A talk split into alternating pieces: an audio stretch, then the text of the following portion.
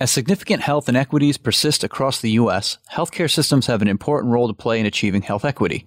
That's what this episode of WIHI is about, providing healthcare professionals with a framework on how to identify and reduce these health disparities is an important first step. And that's why we're proud to invite you to IHI's virtual expedition called Achieving Health Equity, beginning October 10th, 2017. In six sessions, this virtual team based training will help your participants identify whether structures are in place that support equity work, prioritize a strategic plan, and collect, stratify, and analyze data with an equity lens. IHI's virtual expeditions are an engaging and affordable way for your team to build the skills and gain the knowledge they need to make an impact at your organization. Achieving health equity starts on October 10th. For more information, visit ihi.org slash expeditions or shoot us an email at info at ihi.org. We hope to see you there. Now here's WIHI.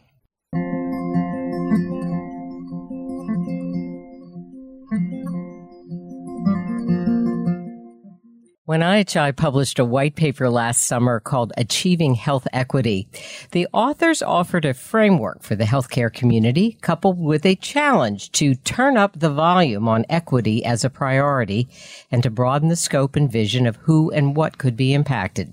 Now, eight health systems have taken up that challenge and are working with IHI and with one another to translate renewed commitments and curiosities into new facts on the ground. We have two of these health systems with us to tell us what they're focusing on and why. What does it take to make a significant leap forward with health equity today? We're going to ask our panelists and ask you too for your ideas and examples on this edition of WIHI.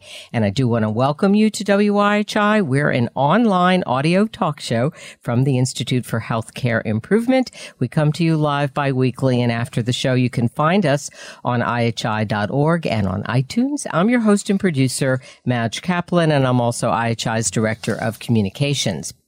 Now, one of the goals of IHI's Pursuing Equity initiative, which WIHI draws from today, is to get really serious about solutions and to demonstrate that equity is part of true quality improvement and the triple aim, not just some of the time, but all of the time. At the same time, the realities of structural racism in the U.S., implicit bias, and the many ways marginalized populations have experienced healthcare over decades and decades and experience it still now has to be acknowledged and made part of the learning and journey forward. So we're going to get to our introductions in just a moment, but first here's IHI's John Gothier. And as always, he's going to remind you how to make the most of your time with us today. John. All right, cool. Thanks, Madge. Uh, just a few items to point out to help everybody make the most of today's program. Um, on the right of the screen, it's our chat window. And if you've tuned into the program before, you know about the great conversation that takes place in the chat. It's also where you can ask our panelists your questions. So make sure that your questions and comments are directed to all participants Madge opens up the floor to questions a little later. This allows our panelists, panelists and your colleagues on WebEx to see all the questions and comments being shared. Now, there are a few ways that people have connected to WIHI today. If you're logged onto the computer and listening to WIHI by streaming audio coming through your headphones or speakers, you'll see a box in the top right hand corner labeled Audio Broadcast. If you're on a less reliable internet connection today, we recommend calling in on the phone. If you experience any audio issues, please send a quick message to the host in the chat. But a simple solution to any hiccup may be to pause the WebEx audio player and then press play. If that keeps up, please let the folks at IHI Customer Service know we have their number on the screen right now. Also, if you're hoping to get your hands on today's slides, I provided a direct download link in the chat. Tomorrow they'll be posted at our archive over at ihi.org slash WIHI, along with today's chat and other helpful articles and resources mentioned by the guests. You can also email info at ihi.org and they'll send them your way. And finally, we're always looking for ways to improve the listener experience here. Uh, please take some time after the program to fill out our very quick survey and let us know what we've done. Back to you, Madge. All right. Thanks so much, John. And we'll turn to the chat and your comments and questions at about the halfway mark of the show. We do welcome tweeting during and after the program. And thanks for including at the IHI and the hashtag WIHI in your tweets so others can be part of the conversation. All right. Two introductions. Uh, joining us by phone, we have Michael Hanak, who's an academy, excuse me, an academic family physician and associate chief medical informatics informatics officer at Rush University Medical Center in Chicago. He is the founding medical director of the Rush Center for Preoperative Care and is presently co-chair of the medical group's quality committee. Welcome, My- Michael. Thanks for having me. Fantastic. Also on the phone, we have Michelle Morse. She's founding co-director of Equal Health and assistant program director for the internal medicine residency at Brigham and Women's Hospital. Michelle works as an internal medicine hospitalist at Brigham and Women's Hospital through the division of global health equity. Welcome, Michelle. Thanks so much. Great to be with you two wonderful people across the table from me. Abigail Ortiz is Director of Community Health Programs at Southern Jamaica Plain Health Center in Boston, where she's worked since 2003. She is committed to eliminating racial inequities in health through public health equity strategies, community engagement, and youth driven organizing. It's so great that you're here, Abby. Thank you. And finally, Amy Reid is a director at IHI leading the organization's efforts to advance health equity. Amy's health equity leadership encompasses strategy development, initiative design, implementation and evaluation, teaching and coaching. Is there anything else you're not doing, um, Amy? and this includes directing IHI's Pursuing Equity initiative, which our panelists are part of. Welcome, Amy. Thanks. Okay, great. All right, we're going to start with Amy. She's going to do some framing and kind of scene setting for us, uh, telling some of you for the first time and reminding some of you about the Pursuing Equity Initiative, what it's all about. Uh, why it came together and what the teams are working on. Thanks, Amy. Thanks, Madge. Hi, everyone. It's such a pleasure to be with you here today. I'm looking forward to seeing your questions and comments in the chat and also on Twitter. So I'm Amy Reid, the director for the Pursuing Equity Initiative. And we kicked off in April of this year because we believe that healthcare has a really important role to play in advancing health equity, that we can do more to build on the great work that's already been done and to continue pushing to advance health equity. And so I want to do just a couple of things. And the first is to start us off with what we're talking about here so we can get on the same page. And then I'm going to dive into a bit about our theory of what is it going to take for healthcare to advance equity. So first, when we talk about health equity, we mean that everyone has a fair opportunity to attain their full health potential. So really key here is a fair opportunity, which points us to what is the distribution of resources, of opportunities across our, our communities. The second way I want to get us on the same page is looking at health inequity. So there's going to be differences that we see as we're looking at clinical outcomes, but we're talking about a specific subset of these differences that are systematic, that are avoidable, and that are unjust. So our systems have actually created these in a very predictable way, these inequities that we continue to see. And last is to get on the same page about racism and the definition of racism. There's a number of definitions here. We offer David Wellman's, which is racism as a system of advantage based on race. So we're going to dive in now to talking about our um, five pillars of our work. So this is, this is IHI's initial theory about what it's going to take for health care to advance equity. So the first part of this is that health equity has to be a strategic priority. So when you look at your strategic plans in your organizations, is equity there? So that's number one. The second is once it's a priority, then do you actually have the resources and the structures to support that strategic priority? So oftentimes we'll end up putting together a council that's expected to work on their free time outside of their job over on the side to advance equity. But here it's about actually resourcing a group of people and having this as a part of their role to advance this work. The third part of our theory is about the, the specific strategies that healthcare can use to advance equity. So certainly in the clinical processes and clinical care we deliver, that's often where we think, but also outside of healthcare services. So thinking about socioeconomic status and educational attainment of employees, thinking about procurement and supplies from women and minority owned businesses. So what are all the ways that healthcare can leverage their position, their role as a large employer to advance equity?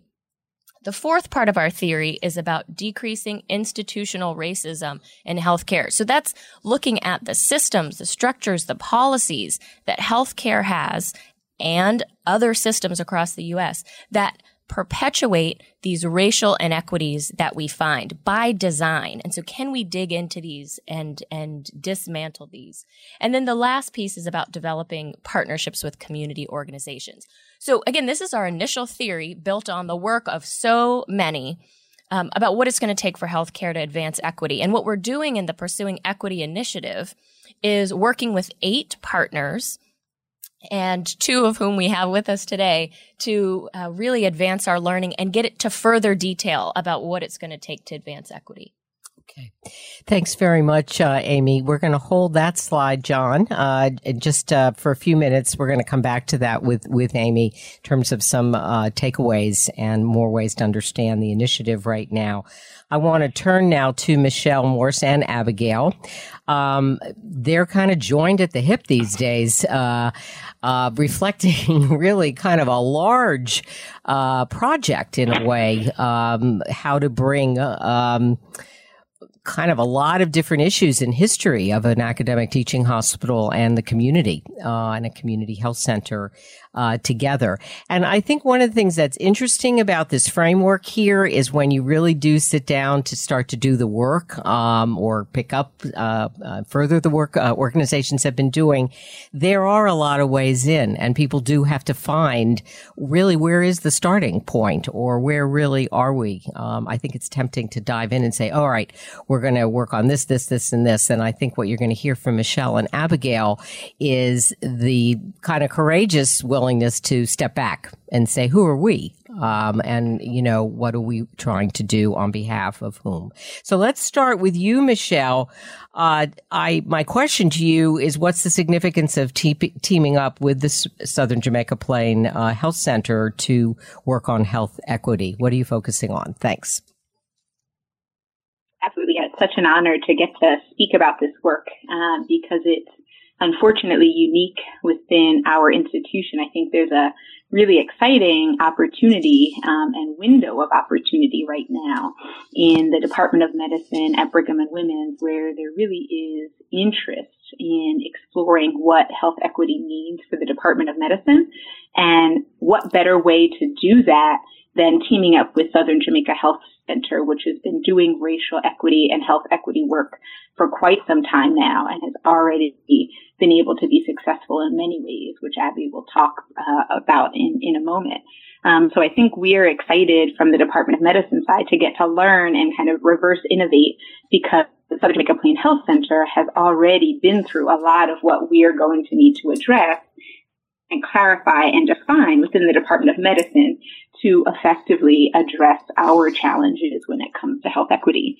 Um, and I think one of the initial and key lessons that we've already started to learn together is that um, diversity and inclusion and the language around diversity and inclusion alone is really not the answer. Um, there's often a reflex, I would say, at institutions, um, academic institutions in particular, to think that diversity and inclusion alone is the answer to fixing health equity issues. Um, and I think what we've started to realize very quickly is that language around diversity and inclusion and starting diversity and inclusion initiatives alone is really not the right first step.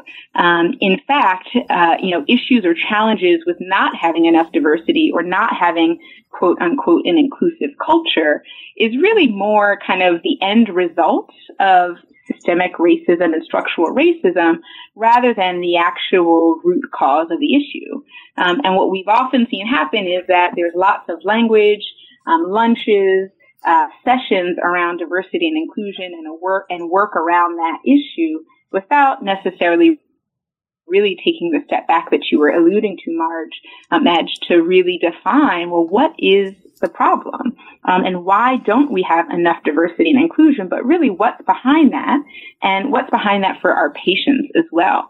Um, so that's one of the key lessons that we started to learn. And the second thing I want to mention in terms of um, exciting opportunities and things that we're already starting to learn through this partnership with Southern Jamaica Health Center as well as IHI is that um, the work that needs to happen is at an institutional level and needs to be um, led um, with the engagement of leadership. Um, I think that that has been a big challenge in the past, but what's really exciting is that there have been uh, an, an upsurge and an in, uh, in interest amongst residents, faculty, and others to really start to address at the root why health equity has not been a priority and actually make it a priority. And I think what we immediately also started to see is that when leadership sees health equity as a priority, things really start to change and infrastructure is created and things really start to move uh, in a way that's not possible when it's not a priority.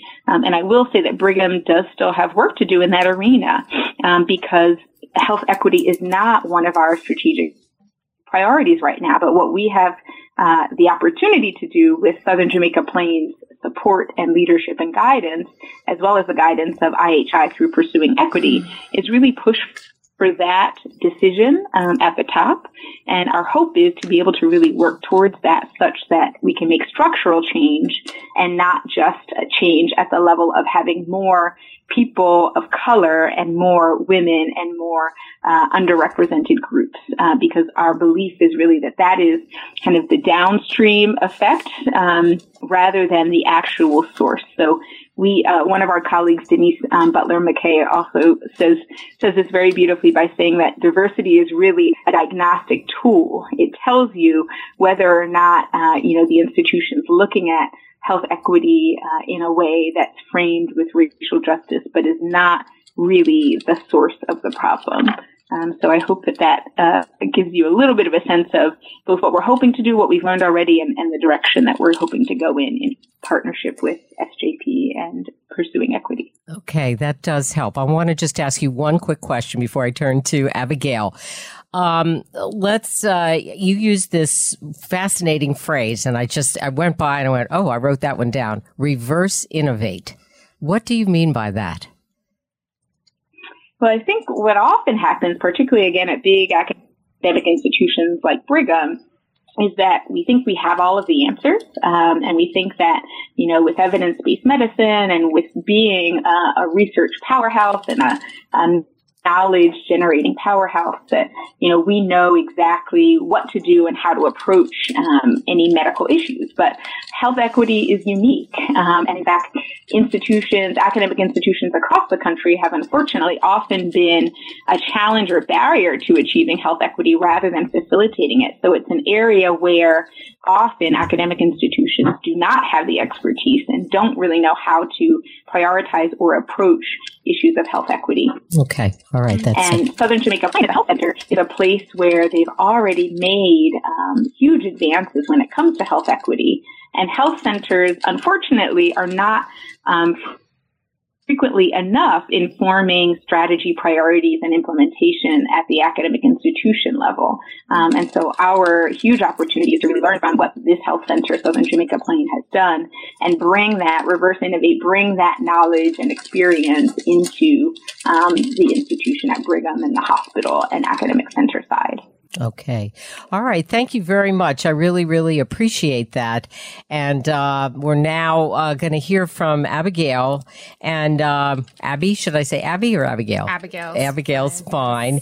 And um, so Michelle has said there's a lot to learn from Southern Jamaica Plain Health Center. Um, that must be perhaps a little victory um, of sorts that there's the acknowledgement of that there's something to learn here. Yep. and um, so tell us about the journey that you're on here and kind of some of your your hopes in terms of what you're doing. Thanks. Sure. Thank you for having me back. This is so exciting. Um, so first i just want to make sure i am really clear in saying that that our health center is licensed under the brigham. So we are literally a department of the brigham um, which is one of the reasons why it was crucial um, as we began to expand our racial justice and health equity and social justice work um, to get back to what I always call the mothership, right? Because we could only, as a health center, we need to then really connect back in with with leadership at Brigham. Um, so what we've found that, you know, what we've done historically at the health center is spend a lot of time teaching and talking to people about the fact that there are health inequities and, and showing data. And it's always very painful. And we sort of put that out for everybody to look at. Um, but we really never spent any time in the narrative about why they were there. And, and therein lay a real problem because it didn't help us get to a shared analysis of the context and the history and the why. So, um, that that piece I think is where we had been doing a deeper dive over the years. And and we found that once we got clear about that history it really changed the way we even ran like cooking classes and diabetes education and you know um, what we would sort of consider sort of health education downstream stuff, stuff in the exam room, just helping patients figure out how to access stuff across the social determinants.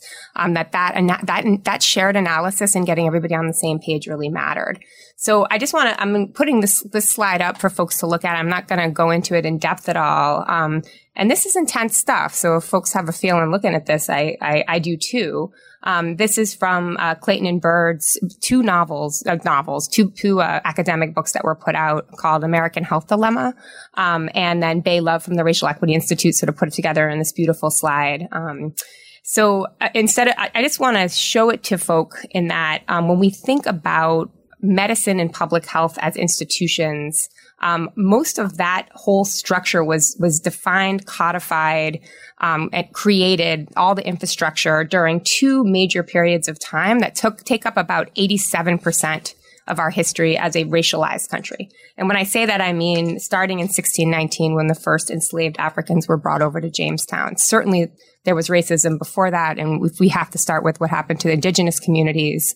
But we can say that, you know, all that, that whole time period of chattel slavery and then Jim Crow was when we sort of set up medicine and public health.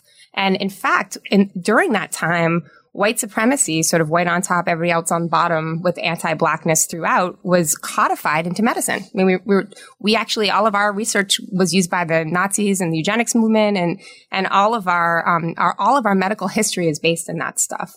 So it wasn't until 65 that we entered into what we would call sort of structural racism where all of that goes under cover and becomes very silent.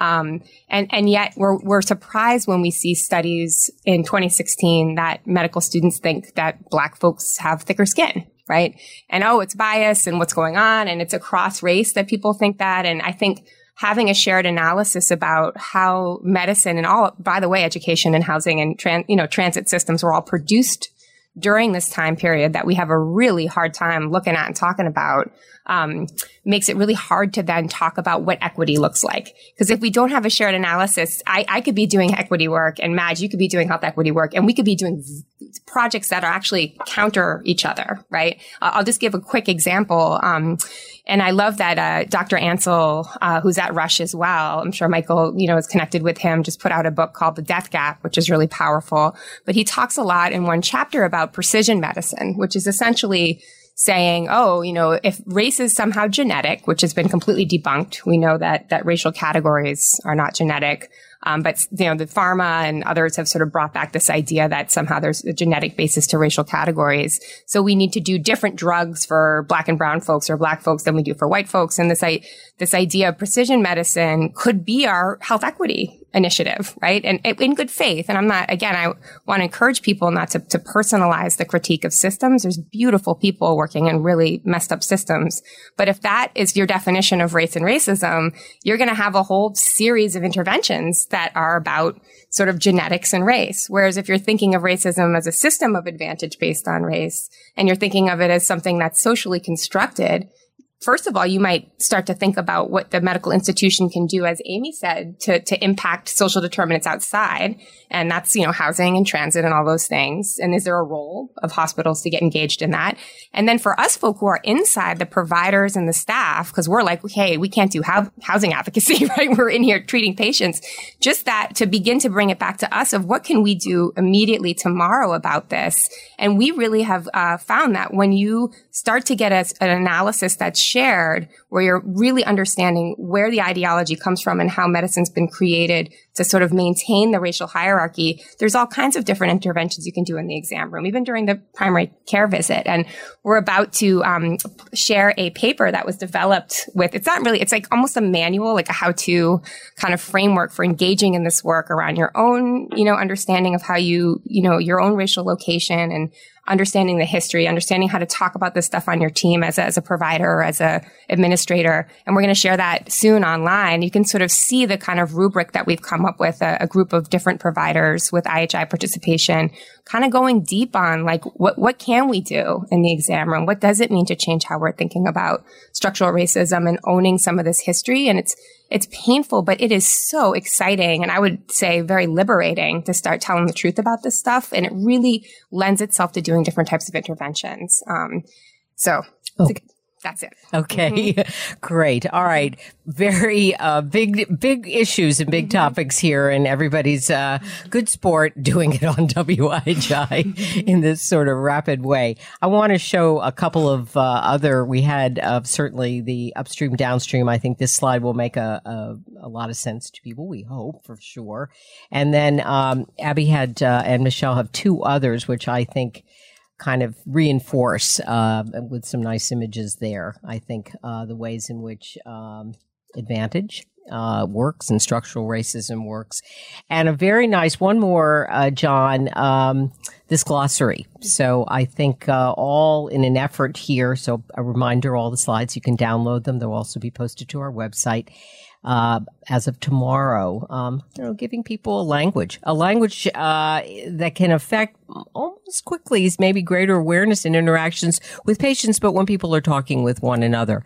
Um, all right, I want to turn to uh, Michael. I have uh, questions buzzing around in my head in terms of what Brigham and Women's in Southern Jamaica Plain might choose uh, as in, as an intervention. You kind of uh, wrapped up your remarks saying it's amazing what you might be able to do. So let's hold that thought for a moment. What what might uh, be some interesting interventions?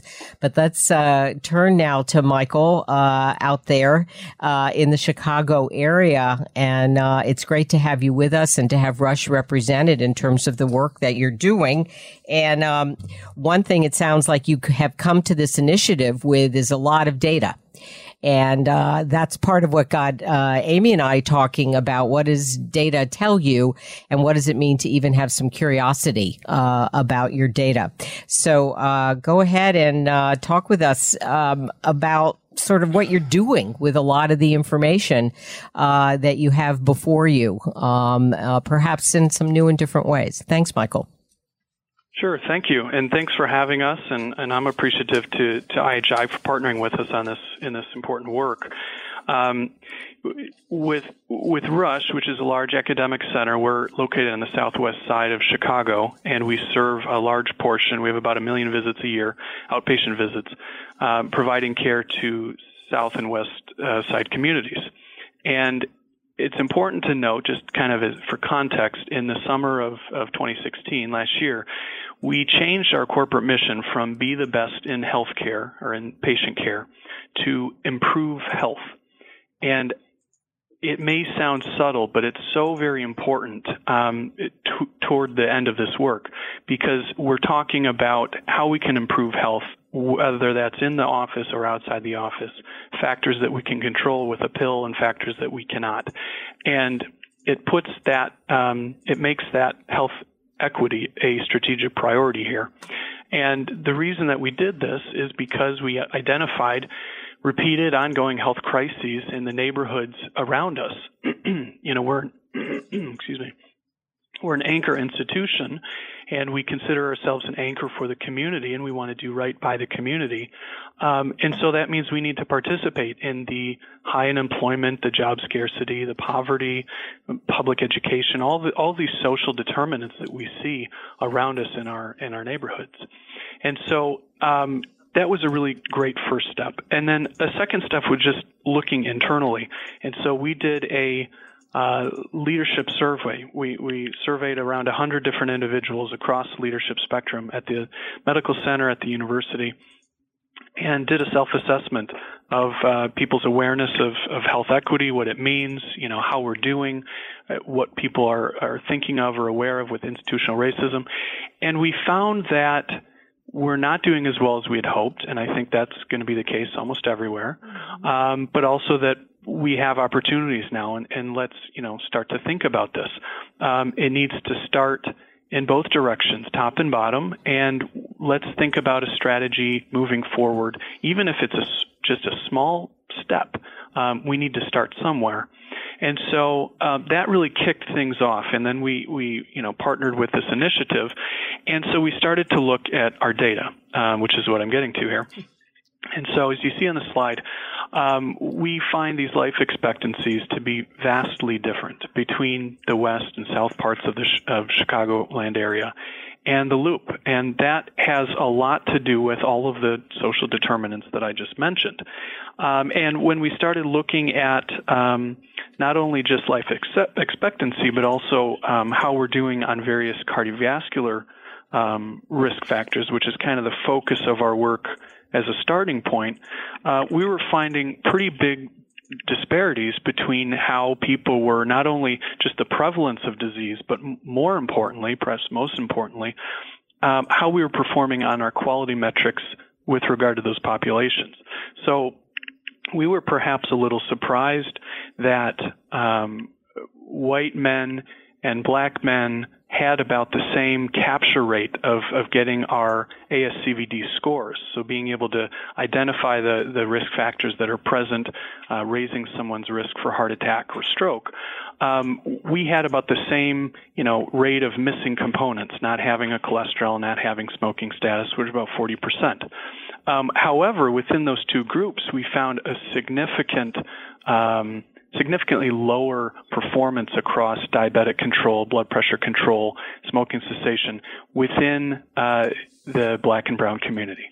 Um, and so it's you can't just look at prevalence and look at okay, here's you know this percentage of your practice is um, doing well on this measure and this is not. We have to look into these subgroups to identify what are the structural barriers, what are the other reasons at play here, if we're ever going to improve health um, because I can engage with a patient repeatedly, whether they're in the ED, whether they're in the hospital, whether they're in my office every other week.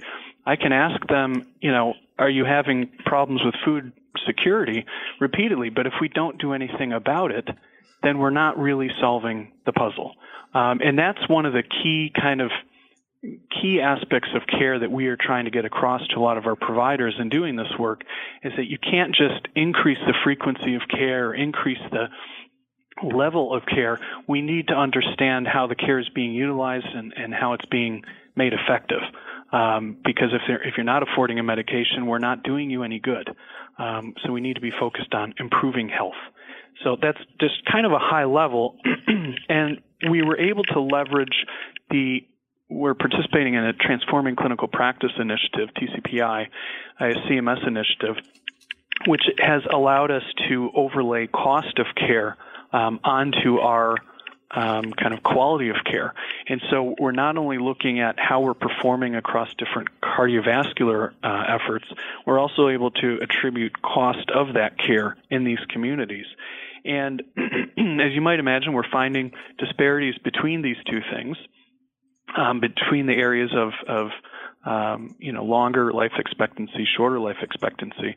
But we're also finding that the, you know, we're providing worse care that's costing more money um, to communities that you know can't afford the care in the first place, and that we're you know we're not even optimizing the health.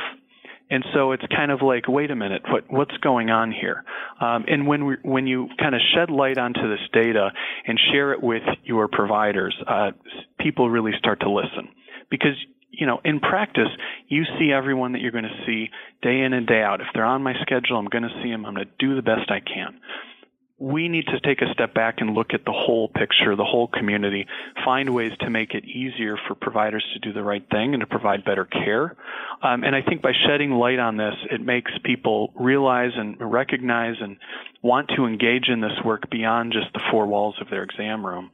Um, and so some of the work we're doing to accomplish this is uh, we're, we're rolling out a social determinants of health screening tool to actually quantify and, and put into a place that we can capture and measure and follow and track um, all these different social determinants of health and identify whether there's links to you know food insecurity and frequency of headaches or you know transportation and frequency of ED visits and a lot of these things, which right now aren't necessarily closely linked, like a lot of our other risk factors and other clinical metrics are, um, we're going to start to screen every single person that comes in the door so we can actually take action on all of these items that, that screen positive. Um, and I don't have the tool in front of me, but we're going to provide that so that it can be shared with people. Um, we're just getting started with this initiative. We're doing it right now in the emergency department. But our hope is that by, by really leveraging this data, putting it onto a map, showing people where these differences are, and then providing some resources. We've got a lot of great partnerships with the community around each and every one of these social determinants so that we actually have something we can offer our patients to help them through. Um, and hopefully we'll start to see some, some better quality care.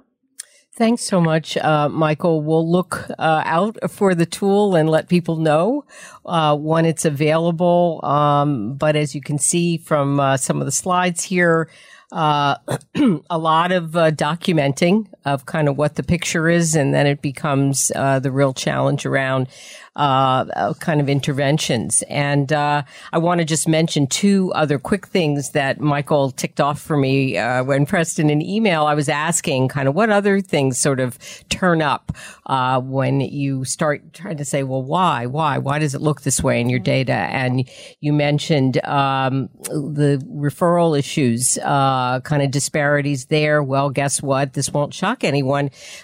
people being able to take advantage of referrals if they don't have of transportation uh, that ends up uh, being a referral that wasn't uh, taken advantage of. So, where what is healthcare's role uh, in that? And there was also another one around uh, decide realizing that you needed to eliminate radiology's requirement that you had to bring a prior mammogram result before being scheduled um, for uh, your routine one.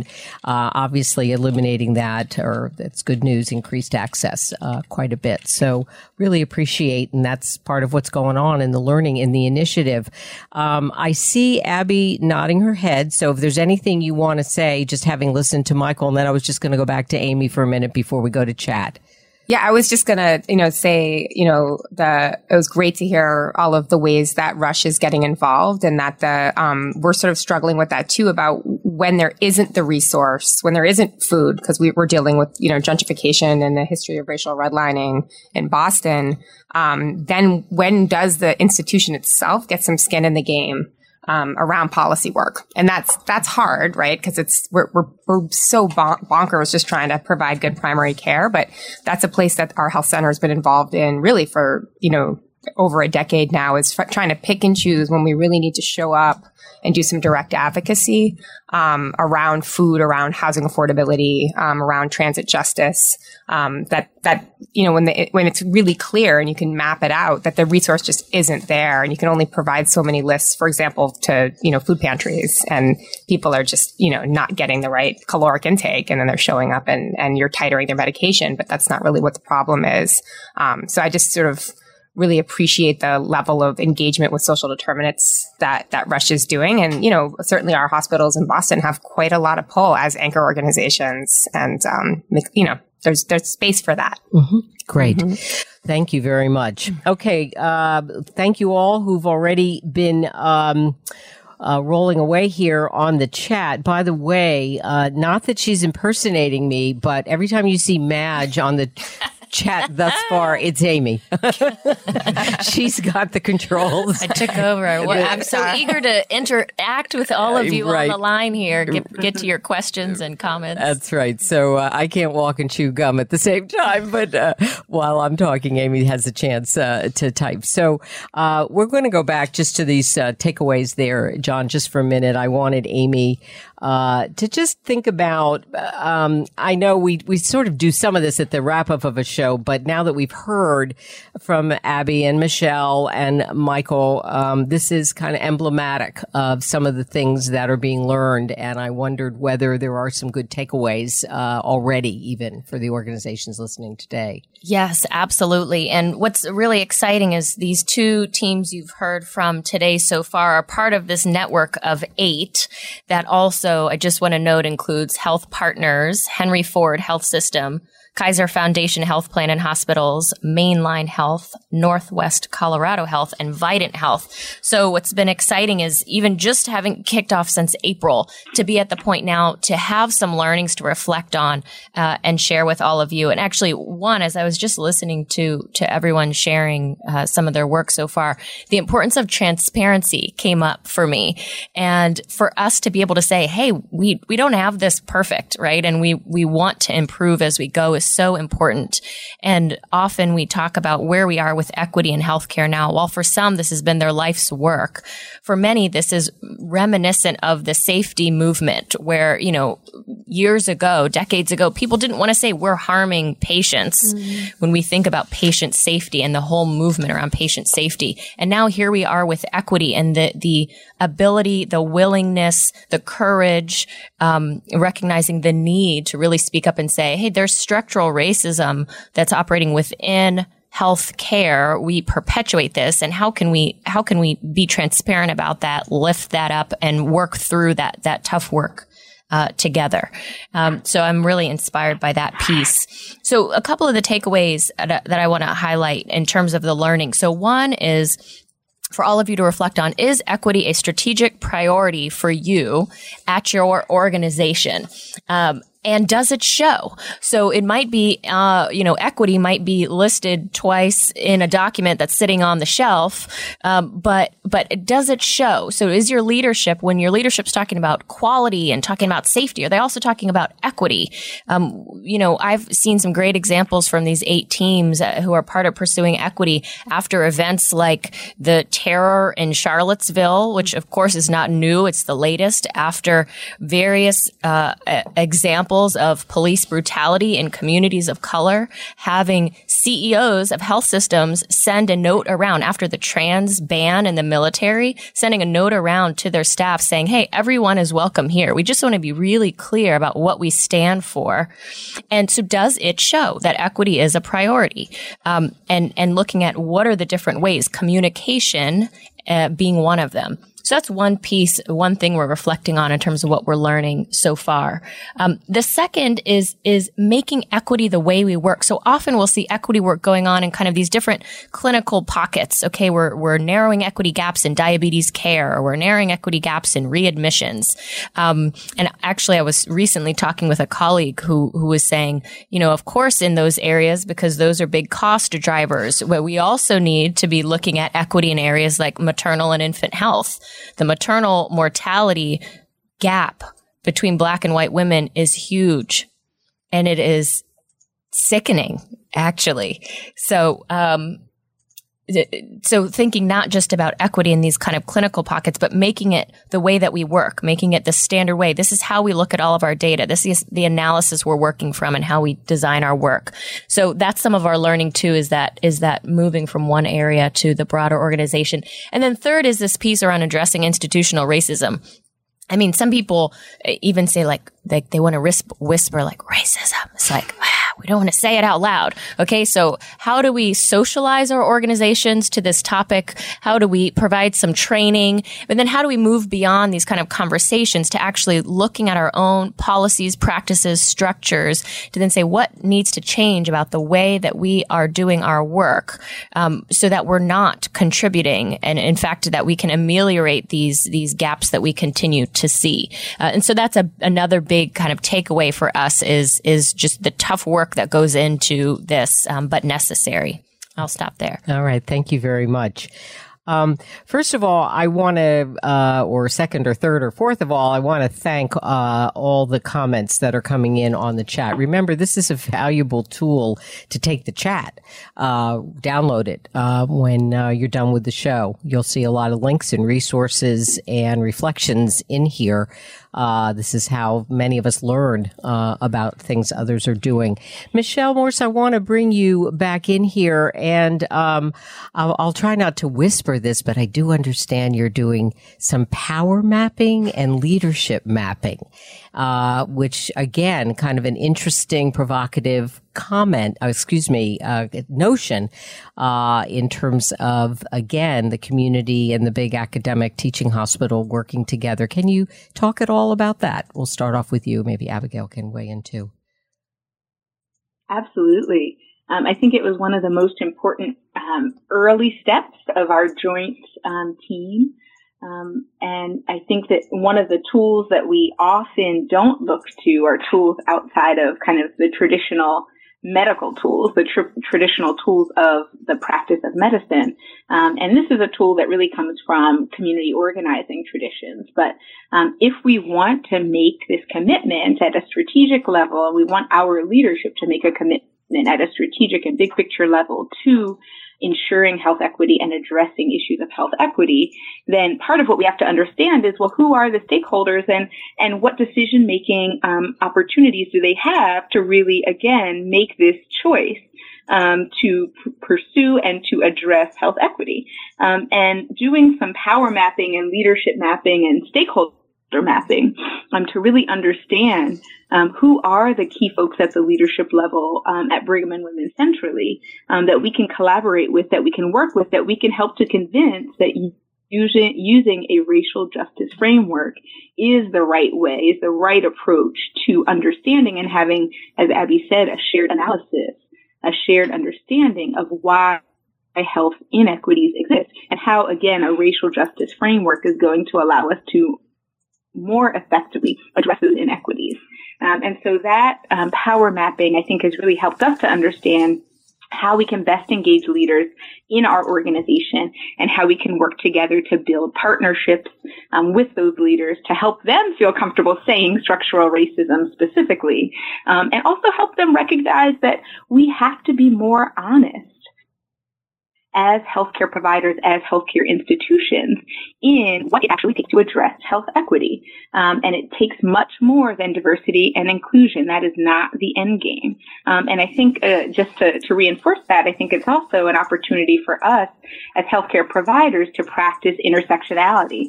And lots of us are hearing intersectionality from Kimberly Crenshaw's work, and it's really out there in the mainstream dialogue now, and it's becoming a commonly used term.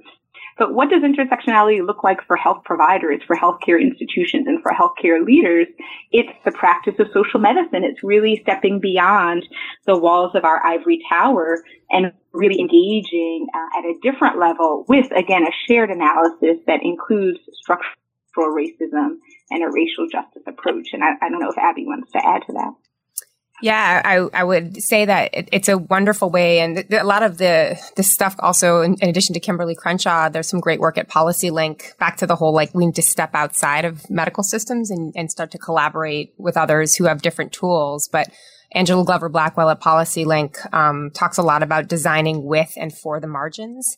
So if we can think about, uh, you know, we always say if we could have, you know, Southern Jamaica Plain Health Center and Brigham and Women's Hospital work really well for transgender black women in North Dorchester, and I would say undocumented and disabled, you can kind of do the thought process with this. It's really going to work well for everyone because, uh, what they need and would are telling us they need are things that I also know I'm going to need when I bring my kids in the pediatric department. Um, and and it just gets it, you know you really start to think about how to get as as intersectional in terms of a person occupying multiple identities at once that are uh, being faced with oppression. The other the other tool I just want to share that w- has been so useful for us also is um, racial equity impact assessments. So you can get those from uh, Race Forward, the Center for Racial Justice Innovation, and the folks at GARE, the Government Alliance on Race and Equity. And it's essentially a series of questions that you can ask as you are developing policy or practice, or you can go back and look at your existing policy. And I mean small p, like you can look at your email policy and essentially ask, who's this going to benefit and who's it going to harm? And be very race and, and intersectional race, class, gender explicit about that. Um, and you'll find out that a lot of stuff that we consider neutral, neutrality usually will reproduce inequity, unfortunately. Neutral doesn't get us there. If we keep going with the neutral stuff, it's not going to change, right? And that's sort of the definition of insanity. So um, again, there's so many great online Googleable you know tools that we started using um, and i'm happy to send links you know to be much more you know like send them out to madge so you can get them to people okay we'll um, look up uh, the uh, organizations that abigail mentioned and make sure we can get a link. And if we can't get it in there live now before the hour is up, we promise uh, we'll have it on the resource uh, document. Uh, Michael, excuse me, Michael Hanak, somebody is interested in your work on hypertension, uh, noted in your bio, and is just would like to know a little bit more about that and how it may even relate to what we're talking about today. Sure. Um, yeah, we, we kicked off a quality improvement project around blood pressure control last year, and we're pretty successful with it. Um, a big part of it was, uh, first of all, just identifying those hypertensives within our EHR. We use Epic, um, but making sure that that blood pressure was highlighted and kind of within view. So no matter what the patient was coming in with, we knew that that was something we wanted to address. That was kind of point one. Point two was that we found in uh, studying groups and, and kind of going through this process that if we could get patients back in for another visit within four weeks, so getting that short term four week follow up, that they were controlled 80% of the time. And if they were back again within three months, having had that visit, they were controlled 90% of the time. So a big part of our blood pressure initiative was just getting people to return, follow up, take their medicine, alert us to problems with it, kind of all the general things you would expect, um, you know, to encounter if you were counseling someone on their blood pressure management, but just making sure that that patient returned. And so before anyone leaves, with an elevated blood pressure, there's an automated message that goes to our front staff saying, make sure you schedule a four week follow up for this reason. Um, and so people weren't allowed to leave. Well, they were allowed to leave, but we tried to keep them uh, and get them scheduled before they left the office, forgetting, you know, about all the things that we had just talked about. Uh, and then the last thing was that we went and did a um, kind of a campaign of sorts for teaching and training and refreshing competencies around checking blood pressure, uh, making sure that all of our frontline staff were checking appropriately and following the, the various components of a, of a pressure, feet flat on the floor, empty bladder, resting for five minutes, et cetera. And so we, we generated this, um, actually I didn't think we, we made it. I think we took it from the CDC or the AMA, this picture that has kind of the eight or nine different components of getting a good blood pressure. And we put that on the wall in every exam room. So patients would even correct the staff and say, "Hey, I mean, you know, I I think I might have to use the restroom, so maybe we should wait before you take this pressure." Um, and so that was really effective to getting that done right. And then the other thing, uh, which probably helped more with the numbers, but making sure we're not getting false elevations, is that the providers were always asked to repeat that blood pressure midway or toward the end of the visit, which is something we don't do. We get caught up in the other complaints that they're in for. We make sure that um, when that pressure is high and it's highlighted and the staff has alerted us to it before we go in the door, that we repeat it later. Um, and we're getting a lot of great values uh, as a result of that, just just from people settling into the office visit, maybe feeling less less nervous about it. Uh, the pressure comes down. So that that combination of factors, along with an educational document around um, there's some blood pressure control algorithms that we did provide to people. But I think on the whole, physicians know how to manage blood pressure. There's a lot of different ways you can go. It doesn't need to be prescribed very specifically. Um, we made that available, but it was more about just making sure you do it. Um, and so that's that's kind of what we've done. Okay, thank you very much. A couple of questions uh, that have popped up uh, in the uh, chat scroll. One, uh, somebody is asking whether institutional racism is evident in building design uh, and the structures, uh, the physical structures themselves. Um, I don't know who might want to uh, say something about that. I uh, chatted Amy. some of this in, but I'm interested yeah. to hear from our colleagues. But one of the first things I thought about, um, and actually was here in the IHI offices too. So you all know we, the IHI, are working on this as well alongside our teams. But you walk into a facility and you see what are the names of all of the rooms and who are the who's who are the pictures of up uh, of on the wall, and it and who is the you know who are the the monuments that you have, if you will, or the symbols you have about who matters, you know, whose knowledge matters, who's smart, who's worthy.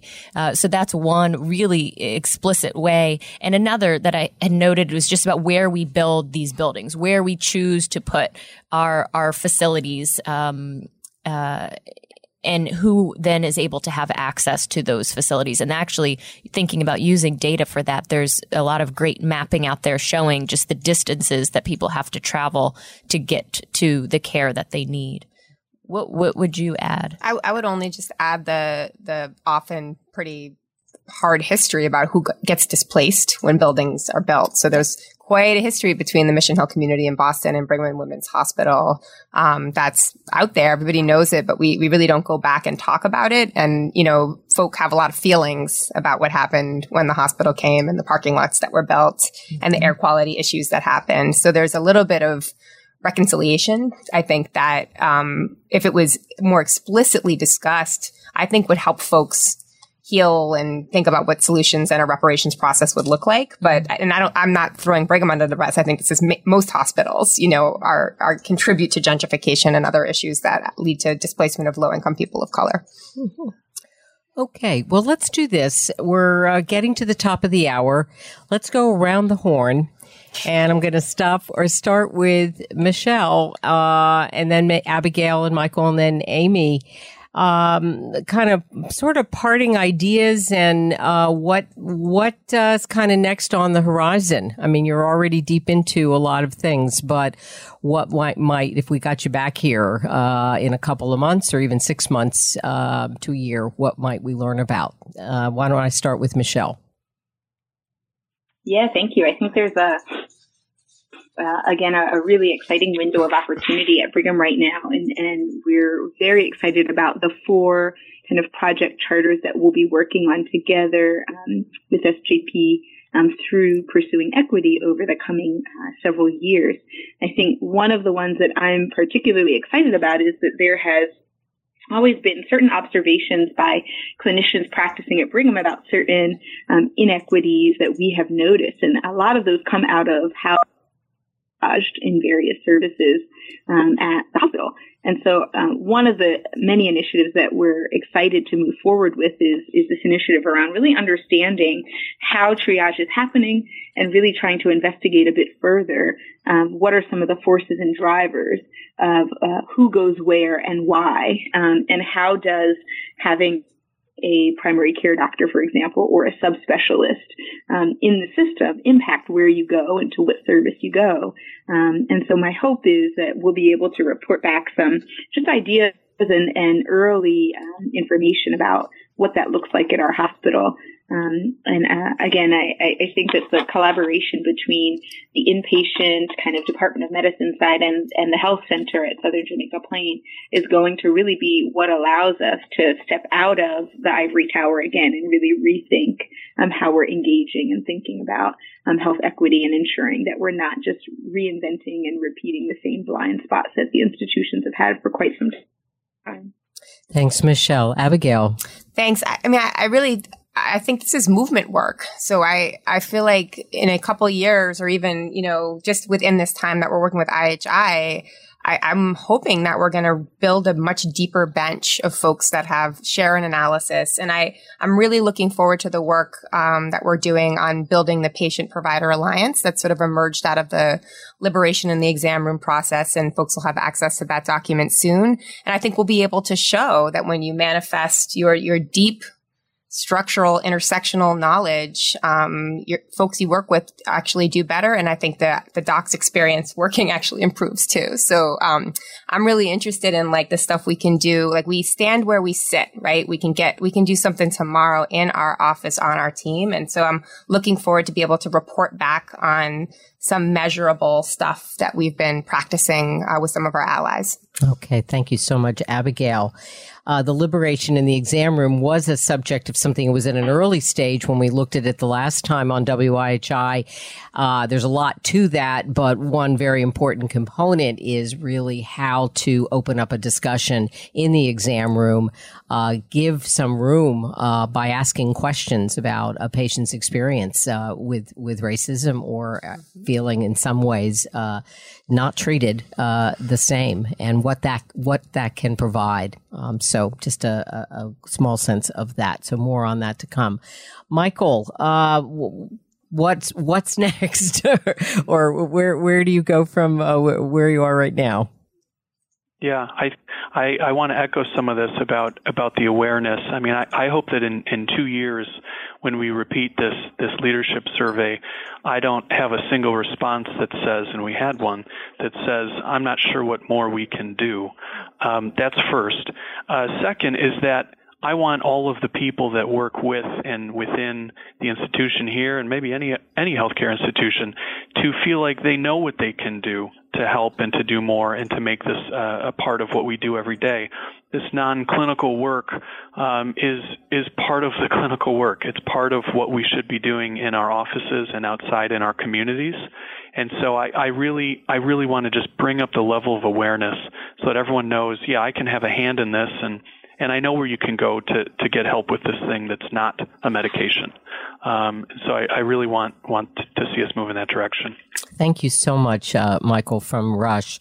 Amy, I never really got to tap into, you know, or ask you what are examples of what some of the other partners are working on. So I don't want to kind of open up that whole vista right now. But if there's, you know, uh, even just a few uh, examples, because we're going to start hearing about more of this, um, I think, on this program and more from IHI in uh, days to come. Yeah. Absolutely. Thanks, Madge um, there's some incredible work that that this group of eight teams are doing. Um, one team looking at their workforce and the pay of their workforce and living wage of their workforce, um, and so just some some really exciting work.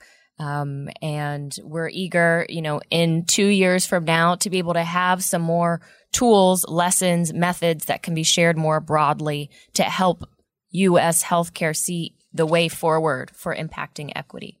Okay. All right. Uh, any final thoughts? Uh, Amy, uh, people can look at the website, uh, right now. There is an area of IHI.org. Uh, and um, we're just going to keep trying to bubble up uh, some of the learning. And certainly, uh, if you're thinking about the IHI National Forum uh, coming up, uh, you'll hear more uh, about these initiatives as they evolve. So, big thank you to Michelle, to Abigail, to Michael, to Amy.